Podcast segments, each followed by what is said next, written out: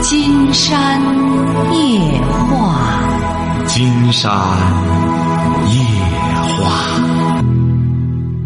晚上好，听众朋友，我是您的朋友金山。金山夜话的微信公众订阅号是金山白话，金山夜话的官方微博是新浪和腾讯，都是金山夜话博主。喂，你好，这位朋友。哎，金山老师。那我们聊点什么？哎，是我哈。那是你。哦，我平时听您的节目，然后这次还挺激动的跟您说话。哎，甭客气，您哪儿的？天津的。天津的哈，您多大了？啊，我今年33。啊，说吧。是这样，就是我现在身边的人啊，就是邻居啊，他一直都说这些二胎的问题，我一直困惑很久了。现在我的女儿是8岁了。我现在就是想请教您，就是针对于这二胎的这个情况，我很纠结。不是，您为什么纠结呢？您先说一下。就是从我的这个个人经济上来说啊，我这老公吧，他这个就是我俩感情吧很一般，不是那种很好的感情。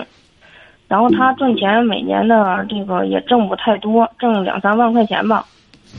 然后再加上我这个收入，每年也挣个7-8万吧。然后就是说，他现在在这方面吧，这个性能力这方面还不行。他也不说要孩子的情况，然后我也不打算要。然后身边旁边的人、亲戚什么的都说快要个孩子吧，然后将来有个伴儿什么的。我在这方面我就特别难受，我总过不去这个劲儿，我是感觉这要是不要，我一直拿不定主意。哎呀，现在的确是，你看这突然弄个二胎呢，很多人确实二胎纠结症。你现在是这样，你要有更有意义的事儿干的话，那就还是就干事儿就成了。把女儿呢教育好。你要觉得没有什么别的事儿干，现在越怎么着呢？越穷了，越挣不着钱了，越没啥事儿的，越想干脆生孩子拉倒，因为他闲着没事儿。生孩子呢，反正顶多就吃点喝点的，一家人围着养就养大了。现在其实越是所谓的到了什么到了一定的层面的人，越知道生孩子的压力，为什么呢？对，哎，他教育孩子啊，包括这个陪伴啊。你看现在，你就像那个这个事儿，前两天那个浙江那个杭州那个事儿，你看3个孩子多好，最终你看，你说这那3个小孩，你说真是让人心痛啊！怎么了？那就是那保姆那不放火给干什么了之后，他就怎么着呢？就是他又忙活，他妈其实孩子都挺大了，他妈呢就是说可能也有事业什么的，我也没再详细看。反正就是说，这个事儿呢，就是我们现在很多人不考虑一个这个照顾孩子的问题，谁来照顾，谁来这个？你看很多老人吧，现在也身体各个方面也都不行。你说养个孩子，他就涉及到你看现在保姆市场呢。你看他有没有很合适的？现在你真是现在很多朋友想找个保姆是很麻烦的。您说的对，而且说就是我现在是针对于我个人啊，就是我把我自己的人生，我就觉得每个人的活法不同。就好比说我跟我对象，就是这2个人比较啊，我这个老公吧，他对教育就是一门没一门，什么也不会。轮到我教育孩子的时候，他也不知道这个怎么说，他平时也不管不问，他就是每天上了班之后下了班回来，然后也不闻不问。就像您平时我天天听您节目，他就是累了，然后我也不那个，别太强求他教育孩子了。我想要是再要一个孩子，然后呢，每天还是得我一个人照顾着。其实我现在也是受那些高学历的人的那个影响了。要是像我们这种农村教育孩子，你教育10个还不如教育1个强。对，没错。其实现在他不是一个大帮哄的时候，那一堆孩子，你说最终的结果就是孩子还抱怨父母没本事生我们干嘛，要钱没钱。哎，尤其是再生个儿子更麻烦了，生个闺女调教好了之后嫁个有本事男的，你说生个儿子再没办干什么，现在小闺女要钱也挺狠。所以说现在我们有些朋友啊，因为我们这个社会啊，这个世界的大趋势也是社会养老，得走这条道。为什么呢？就是他因为你市场化，你不得社会养老吗？是不是啊？我们是走市场经济。你比如过去的时候，计划经济的时候，它这方面不突出。为什么呢？那个时候它没有这么多商业的忽悠啊。你说现在你搞市场经济了，你这个保姆也市场化了，你这本身中介公司也不断的这个收钱儿。你比如最近有一位听众给我发了个视频，我觉得很有意思，确实反映一种现象。一个小孩儿，老师告诉这个小班长，一个小女孩就说：“哎，我这个辅导费，咱这个暑假辅导费你帮着我收吧。这个礼拜的辅导费你帮着我，这个月的辅导费你帮着我收吧。这次的暑假辅导费。”这个小闺女就过去了，给同学说了。老师说一个人200哈，这个老师他这个刀还不是特别快，就说一个人200。这个小班长到班里之后给同学就说了啊，这个月的辅导费老师说了啊，一个人400啊。你看他接着又多收200，晓得吧？是，关键是回家的路上，然后这个小孩就给他爸爸说爸爸，老师要收辅导费了，他爸说收多少钱啊？小孩就说收800。这样又从他爸爸这边又捞了400，然后他这个爸爸呢回到家里得给他老婆要钱啊，他老婆拿着钱啊，就说老师这不要辅导费了，要辅导费，这不说，他老婆说多少钱啊？他说这不老师说这天挺热，现在一个人3000，他老婆就说这么多钱吗？怎么一下多收这么多？他爸说那我没办法。哟，你是不是说瞎话？他说不行，我得问问那个谁什么丽丽他妈，一问丽丽他妈，说要收辅导费了。丽丽他妈说对呀，这不说吗？他说这个收多少钱啊？他说这不是我们这个他爸说了，这不收18000。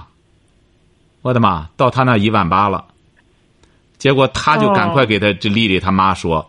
哎呦，你老公说的是假话，其实收3000，哎，结果还表扬她老公说：“哎，这会儿你给我说实话了，3000，200最终变成3000了。”为什么？就是说，这个搞市场啊，当然我们现在也得慢慢的要规范。他也不是说没有规则的，你没有规则，你鼓捣这个，你就像到了美国之后。感觉着这帮人啊，他很务实，大家都在那脚踏实地的干活，无论是什么，你看我们现在吧，你看这么年轻人，你看现在给我打电话的都是20来岁的年轻人，不付出劳动，怎么经商了，坐那干个小买卖，等着人家上门来，然后在那玩着手机，你怎么可能挣到钱呢？是不是啊？所以说现在这个观念，你要是周边人的观念，你比如你有些人跟你提这个东西，你得看一看。就是刚才我为什么一再给大家说，我们现在不能给孩子光一个学习规划了，而是要有一个人生规划。你比如像你，就明显的感觉到了，你周边的很多人会觉得，哎呀，生个孩子将来好作伴啊，对啊，要不然你这几年过去了。10来年20来年你也老了，到时候没个孩子在旁边，其实很多都说这个。其实很多孩子在身边的呢，光整天生气，对，也挣不着钱，还得回来要钱，还得干什么，对不对？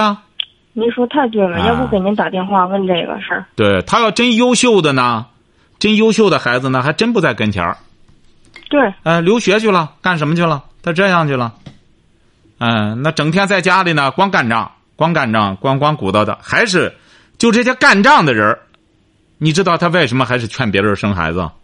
嗯。因为他唯一炫耀的，就他身边有孩子。晓得吧？你不是他不能，他指定不能说生个孩子吧，让他当博士，考个博士多好，为国家到时候研究个原子弹或者氢弹的，他指定不说这个，他指定会说，那学历高了有什么用啊？到美国去了又不在跟前儿，尽管他还整天在家和他干仗，给他要钱，为什么呢？他只能炫耀这个。人都是在找着自个的优势在炫耀。晓得吧？人都是在，所以说我们每一个人要有自己的人生规划，你不能听别人瞎忽悠，忽悠完了之后他是不承担责任的。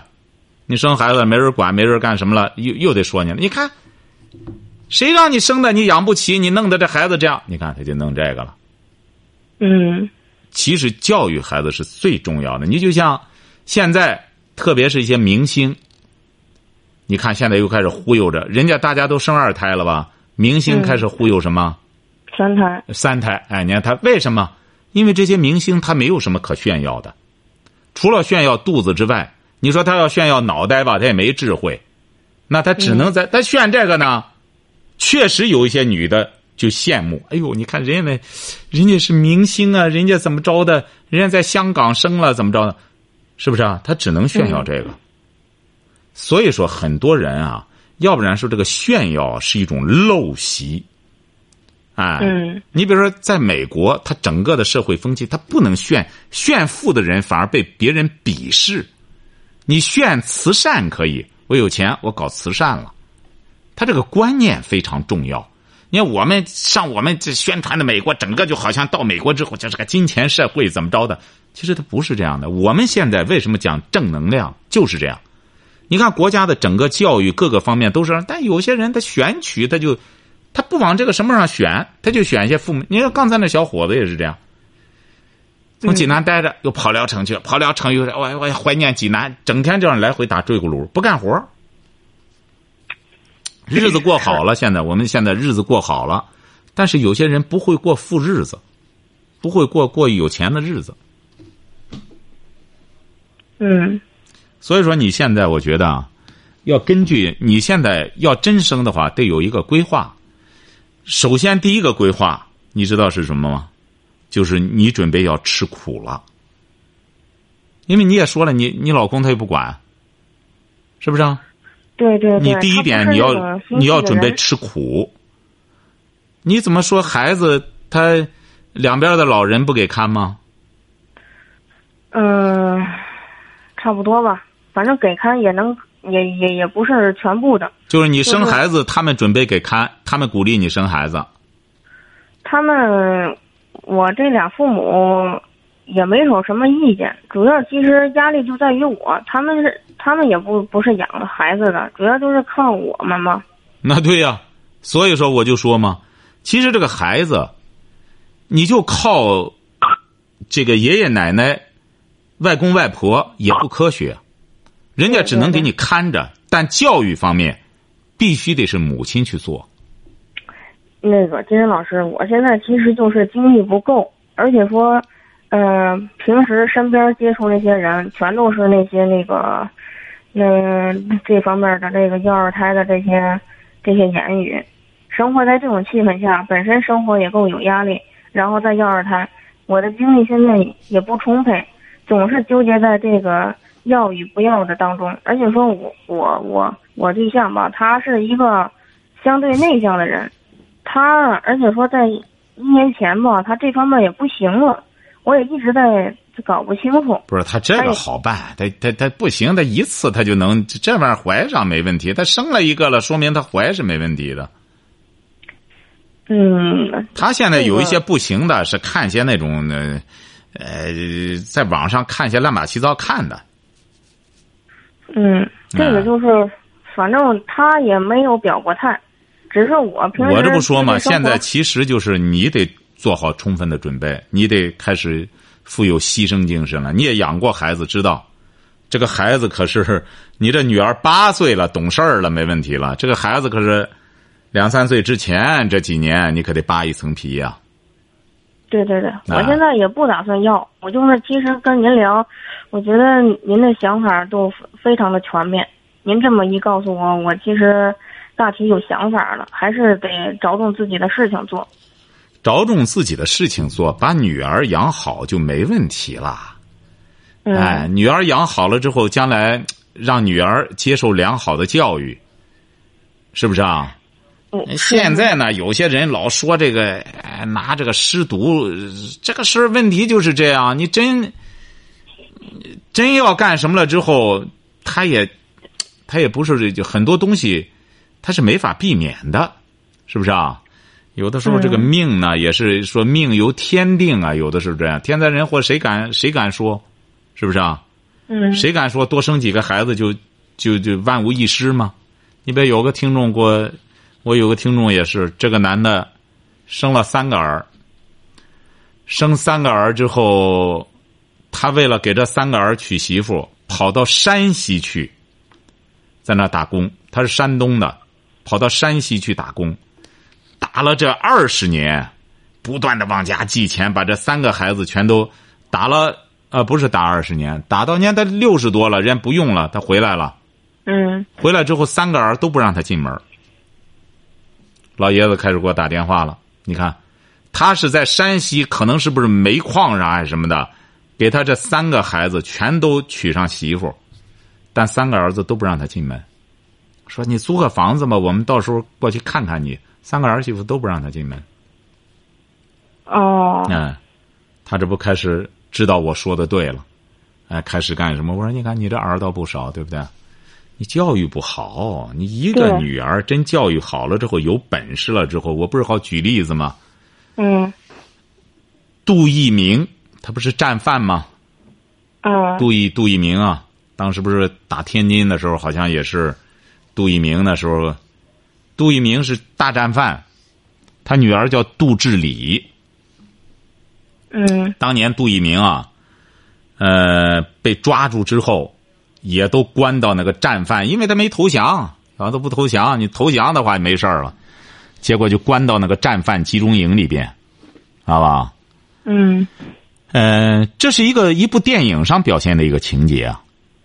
当时呢，你想那些尽管都是兵团司令，你兵团司令你这玩意儿成阶下囚了，就都在那干活啊，就在那在东北那些劳改集中营里边干活。结果有一天，突然。那个管教啊，就把杜聿明叫过去了。叫过去说，有领导要接见你。很奇怪，大家那一帮人都觉得很奇怪啊。我们大家都是战犯，怎么接见他呢？还是一位大领导，晓得吧？为什么接见他？人家他女儿嫁了个好老公啊。他女儿叫杜致礼，嫁的谁呢？就是杨振宁。晓得吧？杨振宁啊，就是现在这个杨振宁啊。杨振宁因为那时候获诺贝尔奖了，杨振宁毕竟是中国人嘛，你再怎么说的获诺贝尔奖了。就现在那个80、90岁那个老人。90多岁的，他不是又找了个对象叫翁帆，他俩。对。他的女儿，他的夫人是。杜致礼就是杜聿明的女儿。人家这女儿有教养啊，人家有教养，能学习，也是考到美国去的，也是在那边读书学习。那时候这些国民党这些高官也是重视孩子的教育啊。结果他在那边，他2个人志同道合，结果就嫁给杨振宁。这个杨振宁呢，积极努力。可能他还不到40岁吧，就获得了诺贝尔奖。获得诺贝尔奖，再这么说的话，是个华裔啊，华裔也给祖国争光了。当时领导就去接见杜聿明嘛。对吧？你看女儿，人家这是女儿，是不是啊？是。你这个女儿，你接受了良好的教育，有本事了之后，找个有本事的男的，他不一样嘛。你光生了一大堆，最终啥没本事，光在家等着啃老，是不是啊？嗯，哎，所以说你现在呢，要把女儿8岁好好的把女儿培养好，然后呢，两个人呢也好好沟通沟通，夫妻真正要陪伴的，我们现在有很多朋友就有些误区，真正要陪伴的还是夫妻，晓得吧？人不是说吗？这个满堂儿女不如半路夫妻呀、啊，他夫妻才是真正陪伴的伴友，因为你这个孩子，他再怎么说之后啊，他这个认识水平各个方面，他都是滞后的。只有夫妻两个人水乳交融的，相互理解、相互陪伴呀、相互照顾啊，因为感情各个方面他达到那个境界。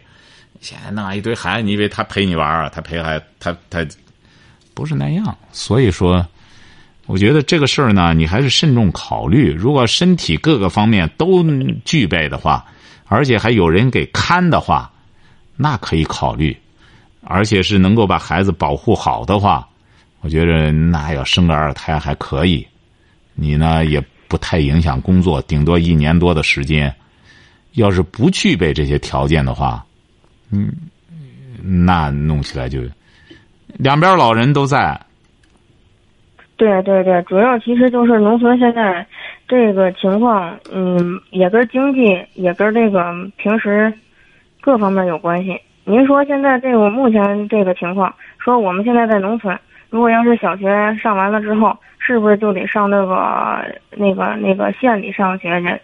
如果要是针对于良好的教育，您在这方面有什么？这个没必要，良好的教育只要是公办的学校都没问题，公办的学校很重要。可是现在目前我们当地有一个公办的学校，他这个初中都特别的散，他那个。您就是说白了，我告诉您，您就到了重点学校去啊，更散，人不管，晓得吧？现在一些好学校，所谓的人们说的好学校，反而是金山采访过这些学校，反而是不管的。他为什么这学校好？因为考去的学生都是好学生，晓得吧？嗯。那你们那些所谓的好高中，金山和他们的老师聊起来，老师都不敢管学生，说一管。学生就投诉，校长就说：“你这不能啊，得注意态度啊。”就是这样，学生全靠自觉啊。他是因为怎么着呢？这些好学校，这些孩子考去的就是高分，他凑一块之后呢，他们在这上面较劲，晓得吧？可是现在农村有的这个初中的这个学生啊，都是家长从来就没有这种教育意识，那就不行啊。那你可以知道，他好多学校就剃光头啊，考大学啊。他这个东西啊，中考也是这样。你到任何时候，这个教育啊，你现在来说更，你没看现在更是把学生都，这不最近刚那个哪里的一个跳楼的那个，在南方一个，就是那孩子3点就放学了，3点放学之后，现在不是讲究什么什么减负吗？减负这孩子3点放学之后，第2天还考试，这个孩子玩游戏一直玩到6点多，他爸下班。说他2句就是从4楼上跳下去了，当然没，就是光摔断腿了。住院3个月，大夫说最少住3个月，观察一下脑袋。关键是住着院，给他爸说：“你把我那设备都拿来，继续玩游戏。”晓得吧？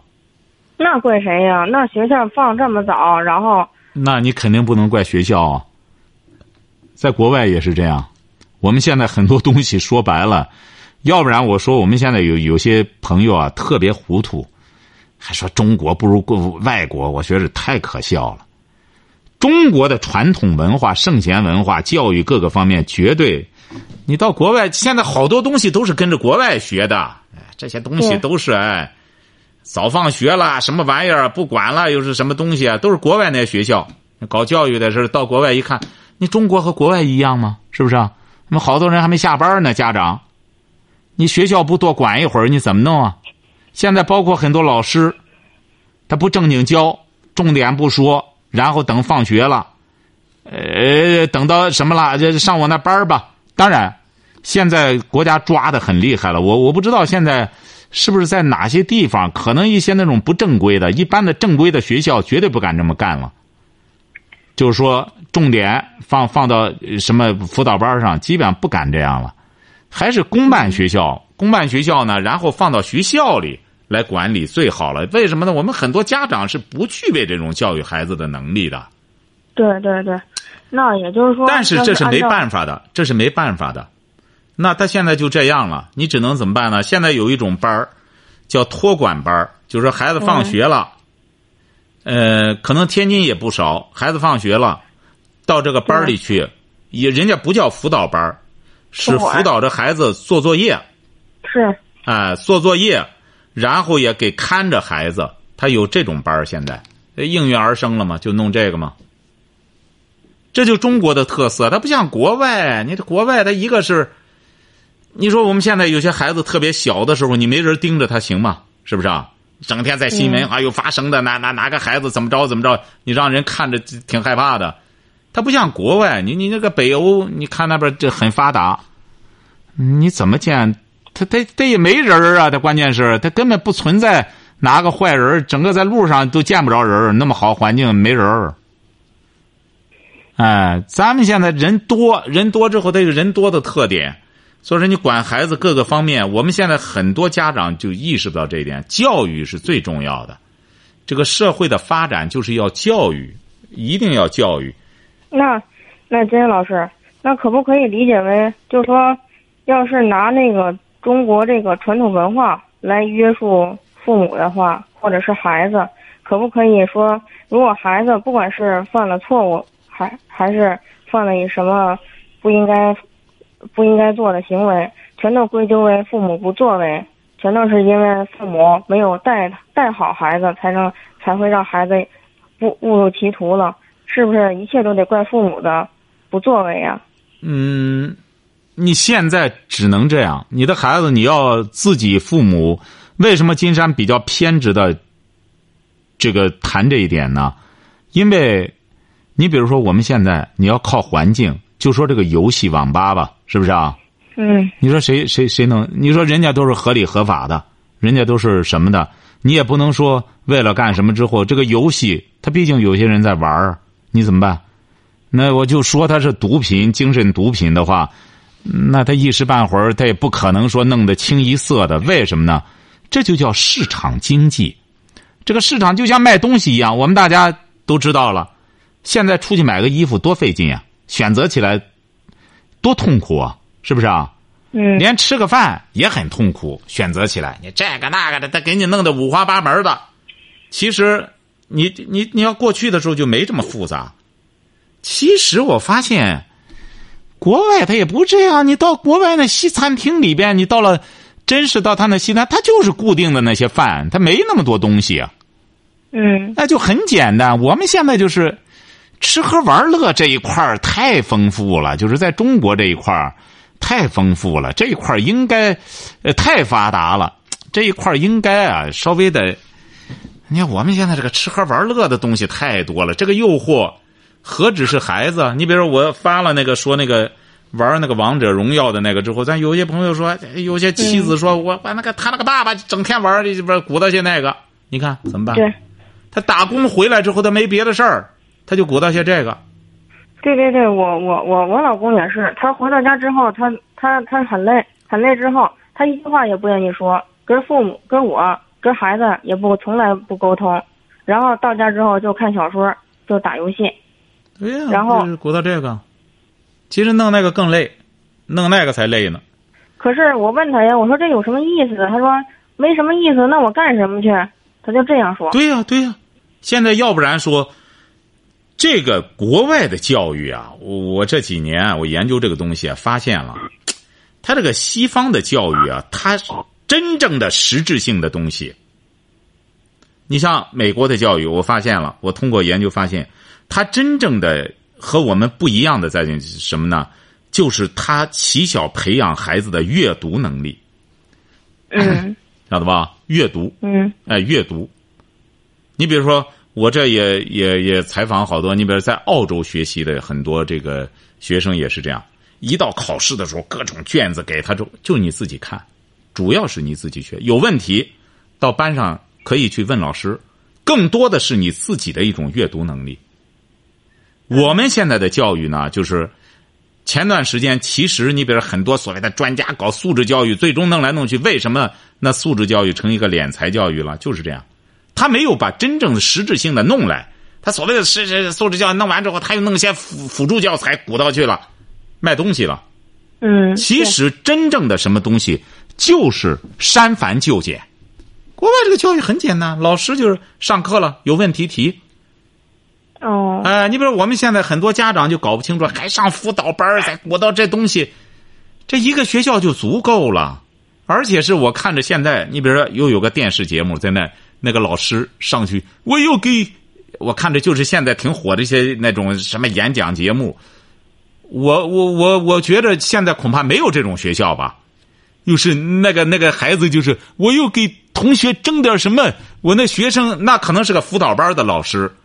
嗯，我看着那个林志颖谁的在那当评委，我也没看那节目，是听众发给我的那个东西，说现在学校里给布置的作业，数学1个小时的，那孩子说完成作业5个小时，有这种学校吗？现在胡说八道！你看我了解好多学校，人家说那作业基本上这个孩子在小学、初中的时候，基本上1个多小时就能完成。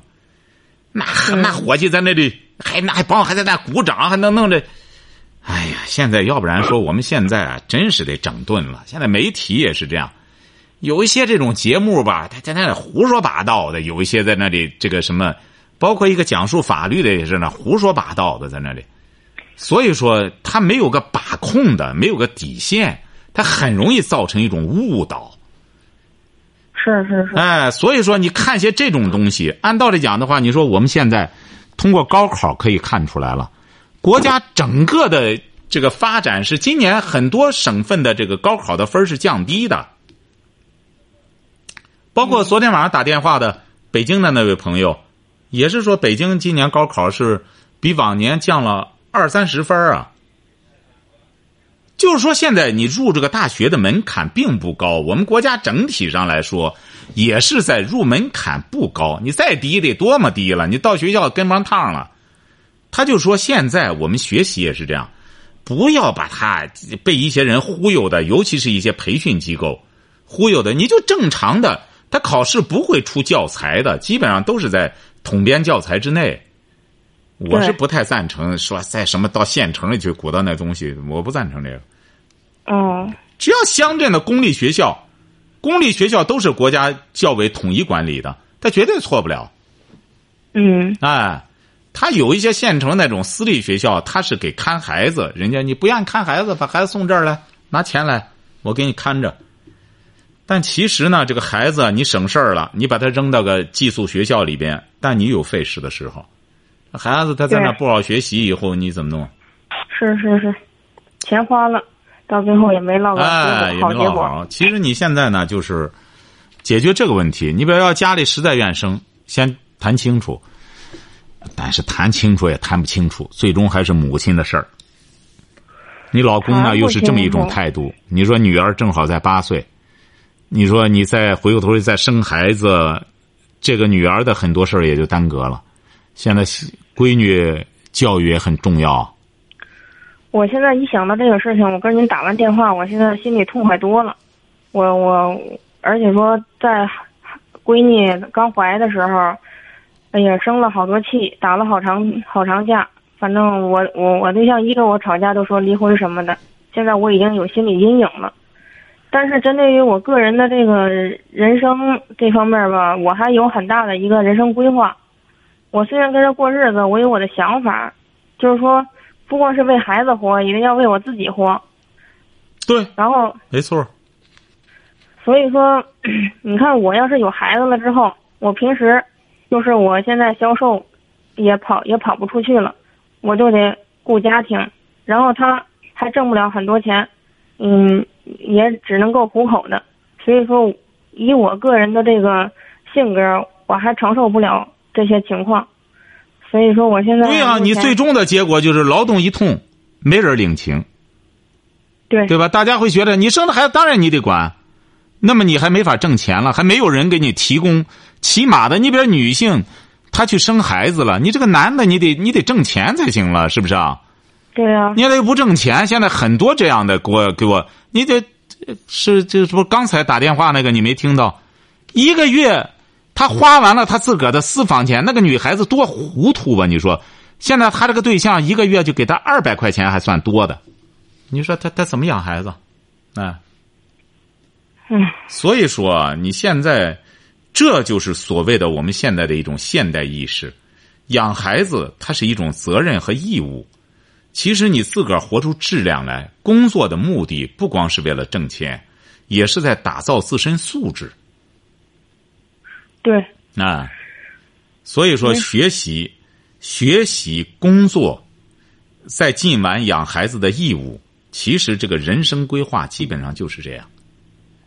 建立起自己的精神后花园来，然后你比如说你只要自己建立起来了，别人再怎么着他撼不动你，你毕竟有自己的根基。哎，不会别人一说什么你整个思想就乱套了怎么着了。我为什么说要建立精神后花园，就是这样。你把我们很多人最终思想乱套，现在很多孩子不就是这样吗？你孩子好好的年纪轻轻的抑郁症了怎么着，就是他思想乱了。包括现在很多大人也是这样，整天这个说这个那个说那个，整天很多年纪挺大的人也没个主心骨，就是为什么没有一个精神的内涵。对呀、啊，整天在跟风。农村每天都在泛滥这种不良的风气。对，很多东西就是一种肤浅的功利的东西，很多人都很愿接受。因为肤浅他就觉得轻松，功利呢就觉得又能捞到好处。所以说你想想、传销这种东西这么明显的一种忽悠，但有些人他就往这里边跳，你怎么弄？所以说最重要的就把控好自个儿。你比如说你生还是不生我不好说，但是你说这一点很好，为自己要活一回，自己必须得有这个人真正战胜生活的这个磨难，最重要的靠什么？就是心胸要强大，晓得吧？为什么人很多人经历那么多挫折？我举个例子，你像我们都大家了解的杨绛，你的女儿60岁去世了，她80多，就这一个女儿。但对，我知道，我听您讲的时候，我其实也很感动这个事情。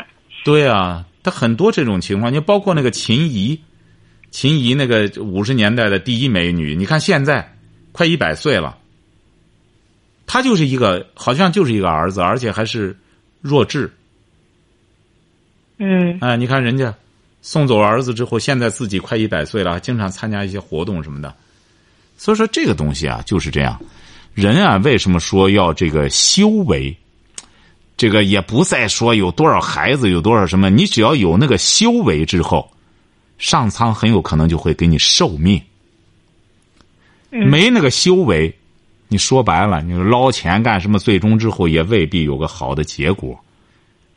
所以说过去的时候人们老在说这个人不为己天诛地灭，人不为己天诛地灭，老拿这个来说。现在大家就明白了，哦，人不为己原来是修己，不是说就我要为我个人，哎，不为我个人我整个就是天诛地灭了。他不是这样的，他这个人不为己，他指的人要不修己，要不修养自己，那么就天诛地灭，他是指的这个。所以说啊，所以说我觉得呢，我们现在很多人呢就是读书也好什么也好，最终的目的不是炫给别人看的，而是要滋养我们的精神。我们现在大家光知道挣钱呀，开个好车呀，怎么中的呀？为什么呢？哎，吃喝玩乐呀。这不，今天还有个朋友在问我，说我能不能把这个树立为一个人生目标呢？因为我周边的人就吃喝玩乐好。我说你可以树立一个目标，你再看一看马斯洛他分的这个美国的心理学家，现在不整天好多人在拿心理学说事儿吗？这个马斯洛是个美国的心理学家，他把人类的这种需求分成5个层面。那我说你说的这个就是他说的啊，是吗？对，我说是的。他说最低层面的就是你这个吃喝玩乐。哦，这位听众才看了看，哦，他才知道了，就这么回事。所以说这个吃喝玩乐这是一个方面，在伺候我们的肉体的，但我们读书学习是什么？在伺候我们的精神。因为我们的精神也需要精神食粮。对，是这样，他才不。我有2本了。哦。嗯，我都看着。对，所以说我觉得呢，你就全方位的，盘点一下，然后要自己做出一个坚定的选择，选择了就不后悔。嗯。为什么呢？因为你选择了之后，要对自己的这个选择承担责任，晓得吧？你比如我的人生规划，我要达到一个什么目标？既然选择了，我就要往这方面努力。嗯，晓得吧？嗯嗯。所以说，我觉得您这样能够这样去思考问题，难能可贵。因为今天节目时间到了，我们到时候可以随时再交流。行，好的，金山老师，谢谢您了啊！好好好，再见哈！哎，谢谢谢谢，再见。好，今天晚上金山就和朋友们聊到这儿。